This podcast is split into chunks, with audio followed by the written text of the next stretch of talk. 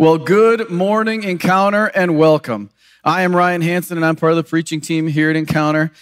And I just want to say, over the last couple months, with this whole stay at home, stay safe, quarantine, social distancing, I am tired.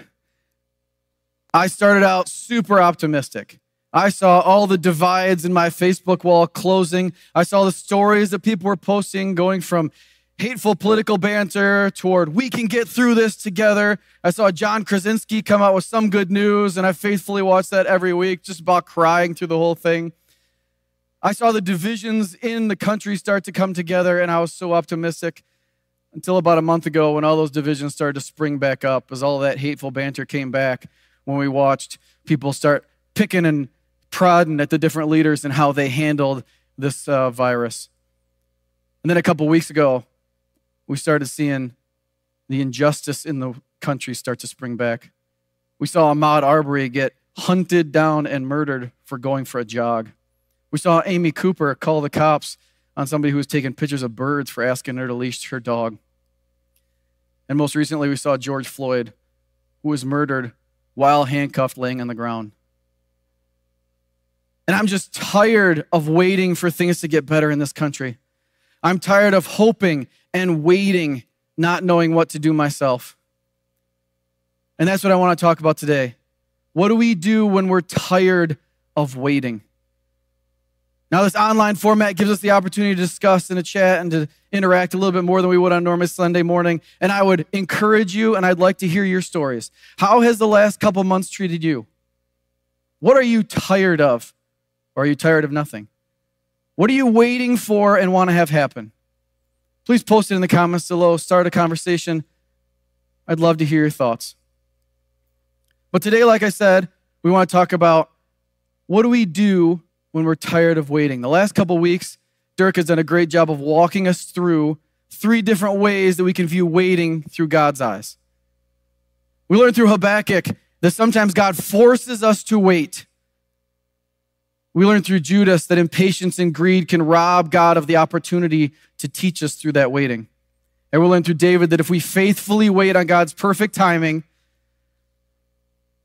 that he will use that to prepare us for future battles. Now, I think that when we talk about waiting and when we talk about what we do and we're tired of waiting, there's certain lenses that we can view that from. You see, now that I've been a substitute co homeschool parent for a while. I've read tons and tons of books with my daughter, and one of her favorites is Piggy and Elephant. Boom. We've read this book probably a thousand times. It's a good thing we got the hardcover, it would have been worn out. And basically, the lens, because every children's book has a moral lesson, the lens that Piggy and Gerald look at waiting on is that Piggy gives Elephant or Gerald a surprise. I got a surprise for you. And for 57 pages, Elephant waits does nothing, is miserable, quits waiting, starts waiting again. Finally, at the end of the book, the sun goes down, the stars come out, and Piggy's like, That's the surprise, the stars. And Elephant, all he has to say is, Whew, waiting is not easy, but it's worth it. And is that how we're supposed to view waiting? That we're just supposed to do nothing, sucking up the discomfort of not knowing when the waiting is going to end? I hope not. My daughter also loves Daniel the Tiger, which for us older people is a spin off of Mr. Rogers. And every time Daniel Tiger has a problem, his mom teaches a song to get through it, right? So when he has to wait for something, she teaches him this song. So bear with me. She says, When you wait, you can play, sing, or imagine anything. Now, is that what we're supposed to do? Is that the lens we're supposed to view waiting? That we're just supposed to keep ourselves occupied while ignoring the actual thing that we're hoping for until it miraculously just happens in its own time and not bothering anybody in the process? I hope not. Now, I know what you're going to say. Hey, children's stories and children's lessons are very simplistic. It's not something that we take to ourselves with adulthood. But I got to be honest, my lens that I viewed waiting is no better. You see, at some point in my life, I picked up this quote If not you, who? And if not now, when? And that was credited to Hillel the Elder. How fancy does that sound? He was a rabbi a little bit before Jesus that started the House of Hillel, one of the two main rabbinic schools, even at the time of Jesus. He was the grandson of Gamaliel, the rabbi of Paul. The Paul wrote half of the New Testament. So I always thought that this was like my quote, heavily sourced. I could use it whenever I wanted because of who said it. But is that how we're supposed to view waiting? That we're just supposed to view waiting as biding our time till we see the opportunity go where we want, and when we get it, we just jump on it?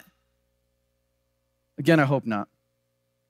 Today, I want to look through the lens that God gives us to view waiting, the lens that God uses to view waiting. And I want to do it through the story of Abraham and Sarah.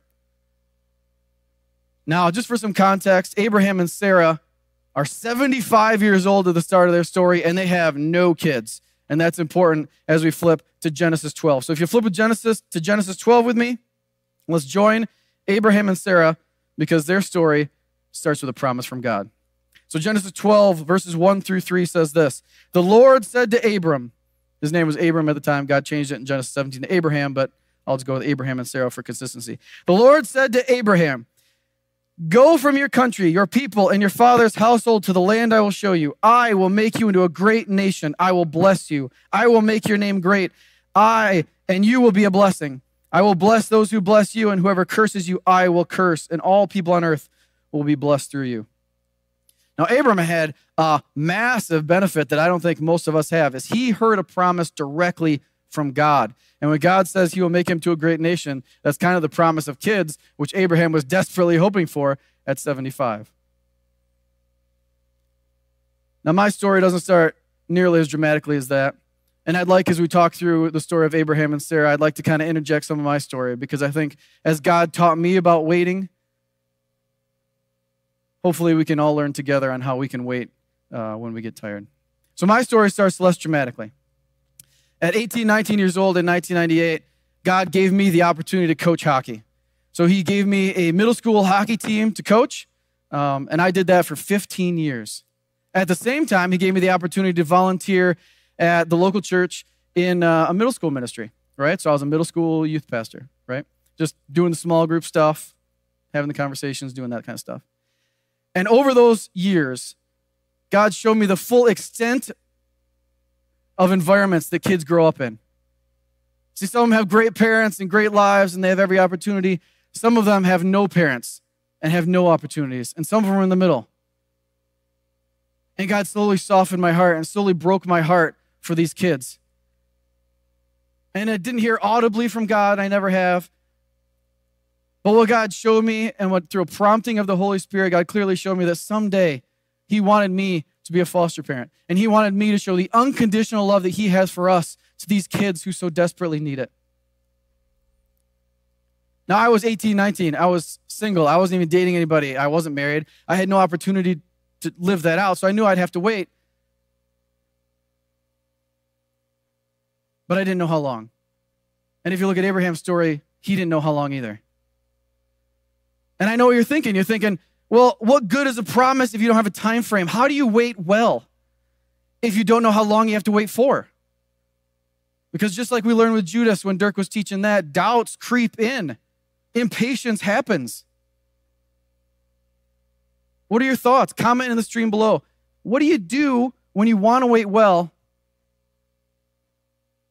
but you don't have a time frame? See, how do we wait well like David? What, how do we wait when we want to wait well like David, but when we get patient and greedy, and greedy like Judas? See, well, that Abraham had the same problems, and at some point he got impatient too. And we pick his story up in Genesis 15, verses 2 and 3. And this is what Abraham did. It said, But Abraham said, Sovereign Lord, what can you give me since I have remained childless? And the one who will inherit my estate is Eliezer of Damascus. And Abraham said, You have given me no children, so a servant in my household will be the heir. See, he kind of completely not only got tired of waiting, he gave up. He said, God, you haven't given me a child. I have all the stuff that you've blessed me with. I don't know what to do with it. Since I have no child to give it to, I'm going to have to adopt this adult servant and give it to him. Now, Abraham did something super smart. And In Genesis 14, Abraham talked directly to God, and God responded like this Then the word of the Lord came to him This man will not be your heir, but a son who is of your own flesh and blood, he will be your heir. See, Abraham got impatient, and he came up with a plan of his own, but he went to God, and God shot him down. Now, a little bit later in the next chapter, Sarah, she gets tired of waiting too. We pick her story up in Genesis 16, verse 1. It says this Now Sarah, Abraham's wife, had borne him no children, but she had an Egyptian slave named Hagar. So she said to Abraham, The Lord has kept me from having children. Go, sleep with my slave. Perhaps I can build a family through her. Abraham agreed to what Sarah said. So after Abraham had been living in Canaan for 10 years, Sarah, his wife, took her Egyptian slave Hagar and gave her to her husband. He slept with her, and she conceived. Now, I don't know what you think about Sarah's plan, but I think, in reading it, that it is absolutely horrible. Hey, I haven't given you a kid. Why don't you try with my servant? Like, that just seems like the worst plan ever. But in context and in the history, that is exactly the logical thing that would she would have thought about. You see, the verse says she waited 10 years. From the time of the promise till then was 10 years. And in marriage contracts in the ancient world, men had three options if a wife didn't give them an heir. First option was after 10 years, they could divorce the wife and get a new one. Second option was they could pick a second wife and just have two. And the third option was that they could have a kid through a surrogate, through one of their servants or slaves. And Sarah, probably being self interested and not wanting to be a second wife or wanting to get divorced, picked the option of let's have an heir through a slave or a servant.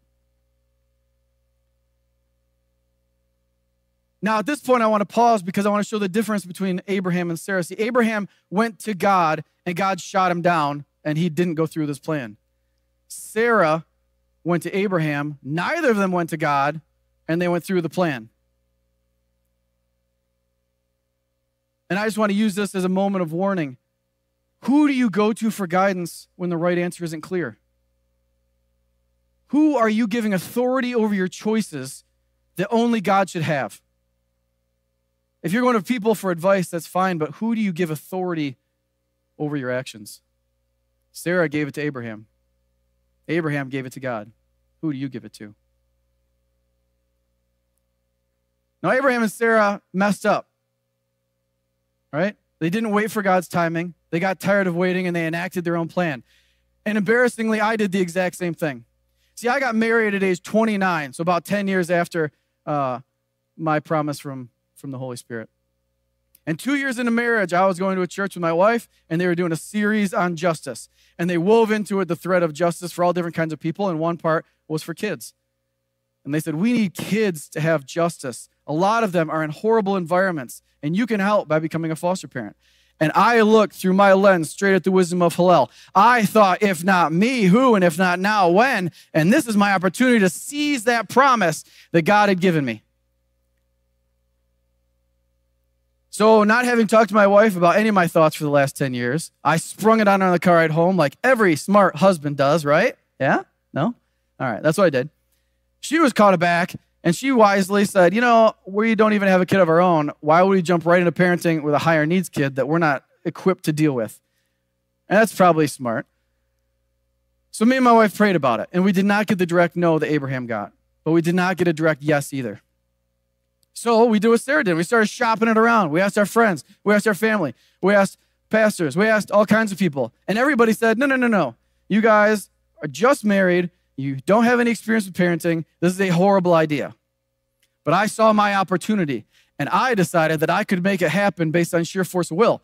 So, in, even with everybody's opinion telling me no, I jumped at it and I went for it and I decided that I would make it happen. So, Abraham, Sarah, and I all made some pretty bad choices. And like I tell my six year old daughter, every time you make bad choices, you get big consequences. And that's exactly what happened. And we pick up Abraham and Sarah's story in Genesis 16, 11, and 12. And it says this The angel of the Lord said to her, You are now pregnant. This is uh, Hagar, the servant. And you will give birth to a son. His name will be Ishmael, for the Lord has, heard, Lord has heard your misery. He will be a wild donkey of a man. His hand will be against everybody, and everybody's hand against him, and he will live in hostility toward all of his brothers. I don't know about you, but that is not what I want people to say about my kid. He will fight everybody. He will be a wild donkey and he will have hostility forever. Like, whoo, thank you, no thank you, right? They traded peace of God for hostility. And at this point, I think if the Abraham and Sarah story was a movie, we would assume that Hollywood would fade it to black and the credits would start rolling. They had their opportunity, they screwed up, it's all over. But that is not how our God works. Our God is a God of second chances.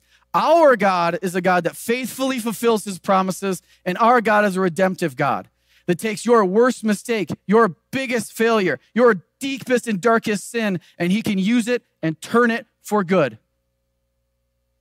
And that's exactly what he did with Abraham and Sarah. See, in Genesis 17 19, says this God said, Yes, your wife Sarah will bear you a son. He, you will call him Isaac, and I will establish my covenant with him as an everlasting covenant for his descendants after him. Abraham and Sarah messed up, but God redeemed their mistake and reaffirmed the covenant that he had to give them a son and to build a mighty nation through them. See, in my story, it pretty much matches Abraham and Sarah's. Me and my wife did plow through. We got licensed, we got approved, and we got a foster kid. And I, doing everything the way that I do, decided that it would be easier not to have to deal with biological parents. So there's like a refugee wing of foster care where you don't have parent visits. So, you know, like every good story starts, you start with doing what's easiest, right? That's how that's how things turn out well, right? No. So we got a refugee foster kid from Honduras, 14 years old. He spoke no English and we spoke no Spanish. what could go wrong, right? Problem was, he had no interest in learning English. We were not smart enough to learn Spanish fast enough to actually communicate. And I don't know if you've ever tried Google Translate, but Google Translate does not work very well with an angry, screaming teenager yelling at it.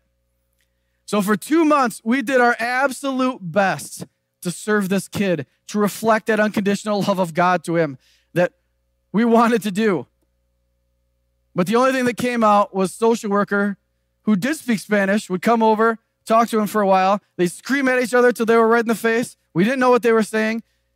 Right? We got the cliff notes at the end, which, you know, and after two months, they decided it was in everybody's best interest for him to move to a Spanish speaking house. And our social worker decided that it was best for him to give up social work completely based on the stress that he endured with our case. But again, being me, seeing my opportunity, having my quote, if not when, I told my wife, well, we learned something there.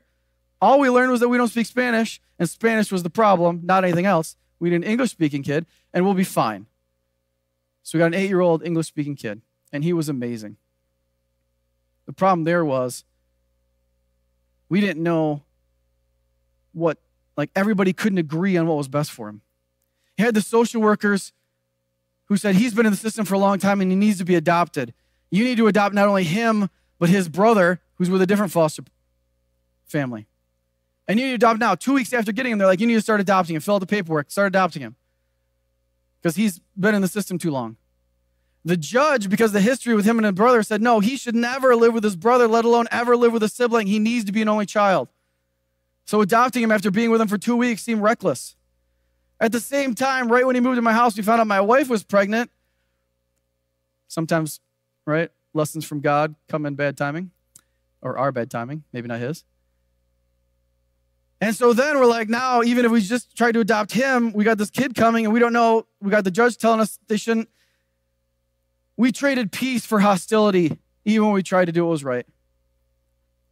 And for a year, everybody tried to do what was right with this kid.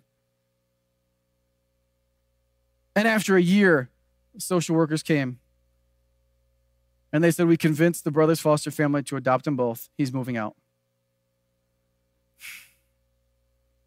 Now, this was a kid that had been with us for a year. This is a kid that hugged and kissed us goodnight every night. This is a kid that called me dad. This is a kid that would take chalk and draw hearts in the driveway and write my initials in red because it was my favorite color, my wife's initials in blue because it was her favorite color, and write his initials in purple because he said, I'm your kid. This is my family now. And overnight, it went from we're willing to adopt him once it makes sense. We had the paperwork filled out to he's gone. And they also said the other foster family said that we should have no contact with him ever again because they thought it would interrupt his attaching to them. So it's been six years. We haven't seen or heard of him since. And it's, it broke me. I tried to do what was right. I acted outside of God's timing because I just got tired of waiting. And I traded so much peace that God promises for hostility and pain.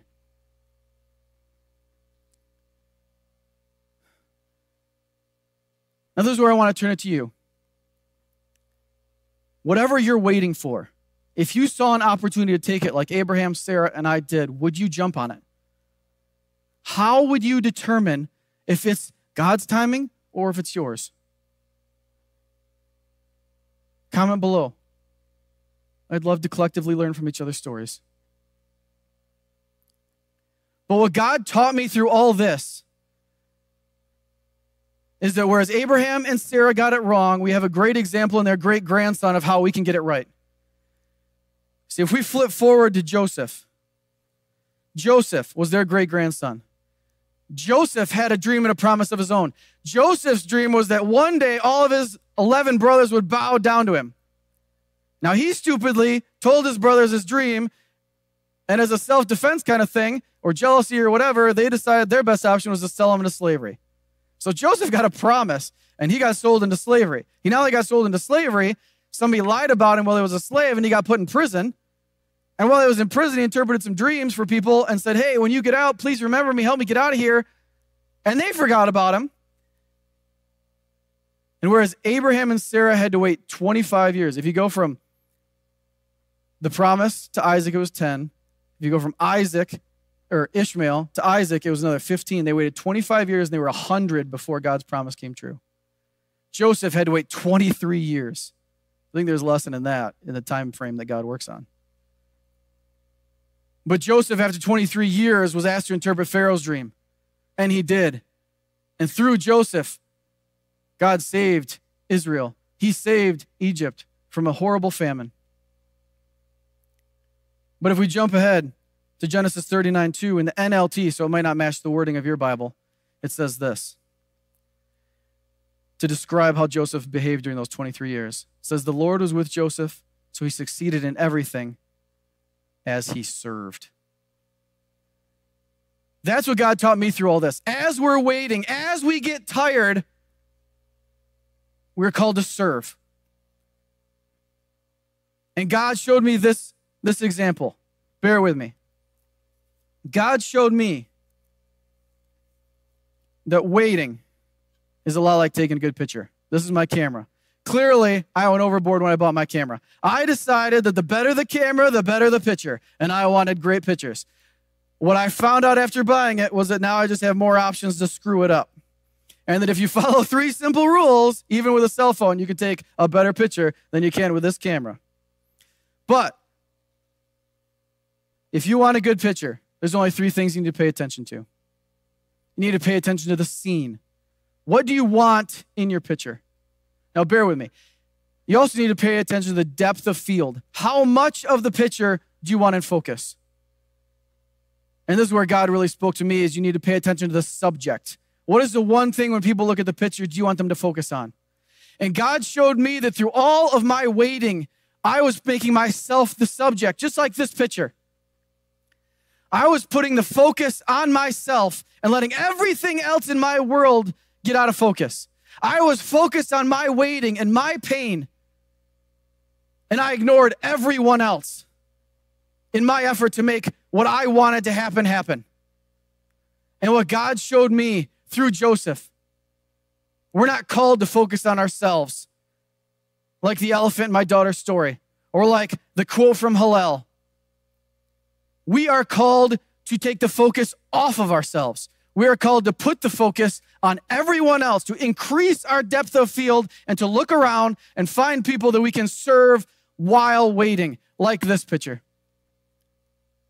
You probably didn't even notice that in the background of the first picture was my daughter, who this was staged, she's fine, but she fell off her scooter and she was crying, holding her knee.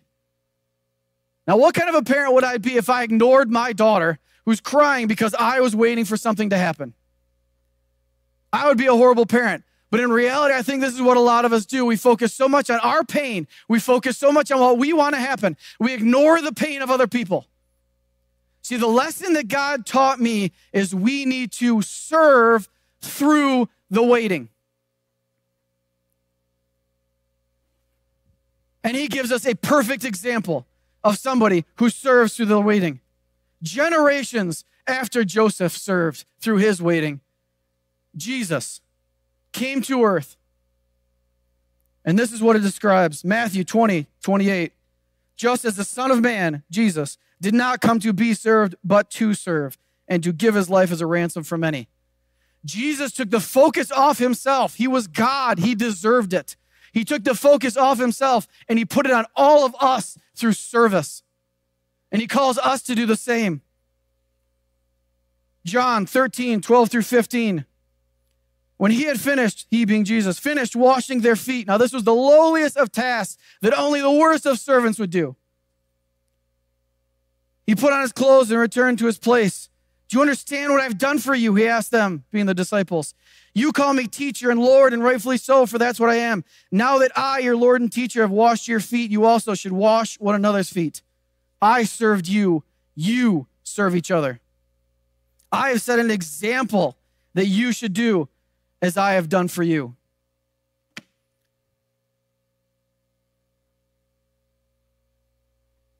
Now, my wife's story and mine is not complete. We are still waiting to figure out what God wants to do with the vision that He showed me. But He's given us unbelievable opportunities to learn like David and to serve like Joseph in the meantime. Opportunities I would not have been able to do if I had both kids. He called me to seminary where I got to learn more about God and learn more about the person He called me to be. He called my wife and I to serve by being youth pastors at a church. He called my wife and I to serve by helping plant a church. And he taught us both a ton of stuff about parenting through trying to raise my six year old daughter.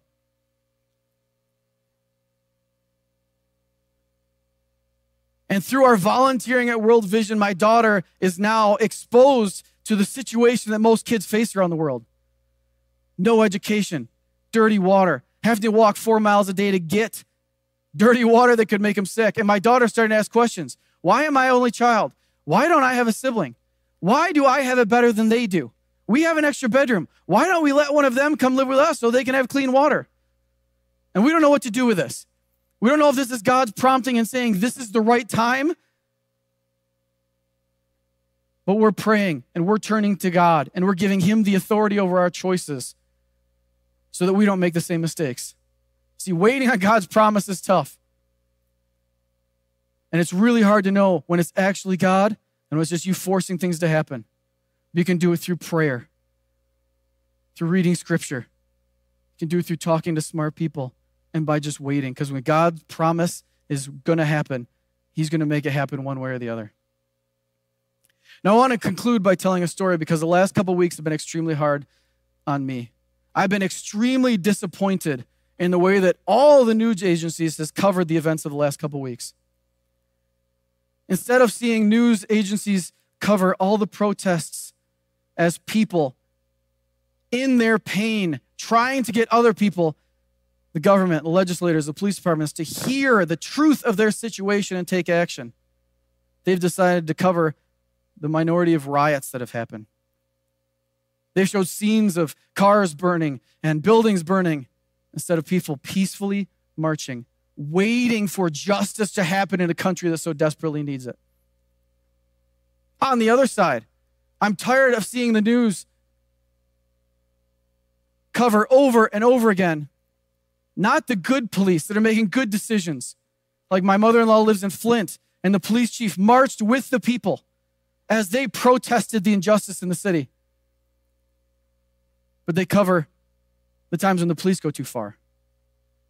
I tried to find a positive story that came out of the last couple weeks, and I searched, and it was really, really hard, and that was really, really depressing. But I found one story that I think summarizes our whole talk on waiting pretty well. See, in Kansas City, the Black Lives Matters group, instead of planning a march, instead of planning a protest, the leadership met with the police department first, and they said, What can we do that's most effective? that can help you guys understand our reality and help us understand your reality so that maybe positive change can actually happen. And as they're all waiting for justice and waiting for change to happen, the Black Lives Matter group decided that the best option would be to serve. So they rented a park and they decided to serve the police lunch. They had a big cookout. They invited the police, they invited the neighborhood, and around picnic tables, officers, African Americans, Hispanics, Latinos, and Caucasians all sat around the table, had open and honest conversations about their reality, what they go through, their fears, their hopes, their dreams.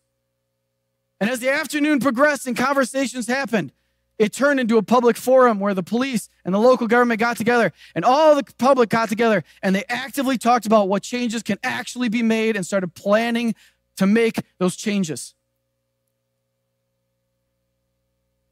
You see, instead of focusing on their pain, they focus on serving somebody else, the very people that their pain is created by, and work together to make a lasting change to start taking steps in the right direction. And I want to put the challenge back on you. What can you do this week to focus less on your pain, to broaden your depth of view, and to see the pain in others, to feel the pain that others people feel, and to serve them, even if it hurts you, like Joseph? What kind of a world would we be creating if we all focus less on ourselves and more on helping each other. That's the kind of world I want to live in. That's the kind of world I want us to create together starting now. That's the kind of world I think God calls us to create by serving while we wait. Please join me in prayer. Dear God, we're all doing a lot of waiting. We've been waiting in our house to leave. We've been waiting to be able to watch sports. We've been waiting to do all kinds of things. And whereas that's annoying, it's painful to wait for justice. It's painful to wait for a promise that we know you've given us that just hasn't happened yet. We know that your timing is perfect and you're using our waiting to teach us and to prepare us like David. But it's hard. And we do not wait well. Our nature is not to wait. We pray that you help us to see waiting through your lens, through the lens that you taught us through Joseph and through Jesus. We pray that you help us to broaden our depth of field, to take the focus off of ourselves and to put it on those around us and serve through our waiting. But we also pray that you bring about your promises quickly. You're the God of peace, you're the God of justice, and we pray that as our minority friends continue to not receive the justice that they deserve, we pray that you bring about the changes quickly. You help heal the divide of our country. That you close the wounds of the past. That you help us move forward, serving each other. We need you in this just like Abraham and Sarah and I could not force our promises to come through. We can't force this to happen either. Please fill us all with the Holy Spirit, guide our thoughts and actions. Help us to reflect your unconditional love to the world when they need it the most. We thank you for who you are, for your love, and for your promises. And it's in your Son, Jesus' name, that we pray. Amen.